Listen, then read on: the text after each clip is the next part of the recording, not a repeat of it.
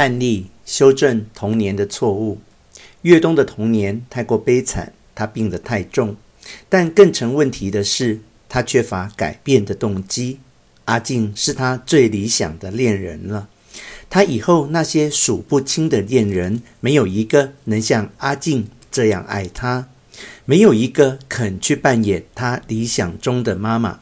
本来在这么好的条件下，如果他也试着去反省自己的人生，去主动改变他的行为模式，那么这会是他最重要的被拯救的机会。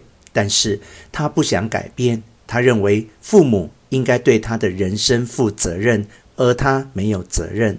他常说：“我的人生太不幸了，我成为这个样子不是我的错。”在心理治疗中，只有当病人有强烈的改变动机后，心理医生才可能发挥作用。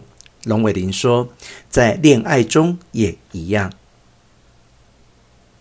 二十四岁的张丽在广州一家外资公司工作，她爱上了大她三岁的同事王江，因为王江符合她理想中的男人形象。张丽在广州长大，三岁时，她爸爸跟另外一个女人离家出走，直到她十六岁时才回家重新与妈妈复合。因此，张丽恨爸爸，她发誓一定要找一个和爸爸完全不同的人，不能再让孩子重复我童年的灾难。王江正是这样一个人。张莉的爸爸风流倜傥。能言善辩，而王江则稳重诚实，不善言辞，但很聪明能干。王江在农村长大，虽然过去的日子艰苦，但爸爸妈妈爱他，他也爱爸爸妈妈，一家人也其乐融融。恋爱第一年，两人相处很好，张丽将王江的生活照顾得井井有条，对王江的父母也很尊敬。王江对张丽也非常在乎，虽然在农村长大，但他非常浪漫。每一个节日，他都会给张丽创造意想不到的惊喜。无论去哪里出差，都记得给他带回他喜欢的礼物。你是不是怕我和你爸爸一样？但到了第二年后，两人有了一些麻烦。张丽经常为一些小事情和王江吵架，也慢慢的对王江越来越不放心，开始查王江的电话和电子邮件，甚至他的行踪。王江一开始比较宽容，但这些事情多了以后，他也逐渐的失去了耐心。去年年底，两人终于在家里狠狠的吵了一架。吵到最后，张丽坐在地上，伤心地哭了起来，就像一个小孩子那样。就在这一刻，王江仿佛明白了什么，他问张丽：“你是不是怕我和你爸爸一样，所以才跟踪我，不相信我？”这一句话击中张丽的伤心处。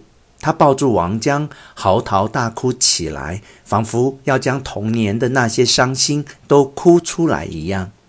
王江明白了什么？他一句话不说，只是紧紧地抱着张丽。等张丽平静下来之后，王江和他谈了很久。最后，张丽明白。不仅他跟踪王江是在重复童年的错误，经常为一些小事和王江吵架，也是在重复童年的错误。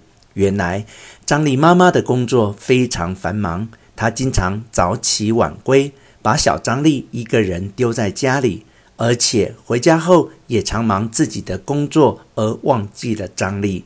这时候，张丽只有用吵架的方式引起妈妈的注意。并且，一旦他生起气来，妈妈就会过来关心他。这样一来，吵架就成了张丽引起亲人注意力的方式。现在，他之所以老和王江吵架，也是因为在潜意识中，张丽以为他可以用吵架的方式赢得王江的关注。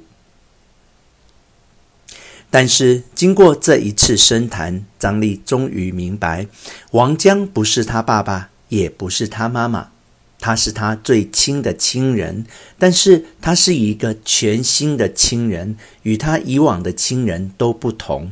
他不需要用对待爸爸妈妈的那些方式来对待他。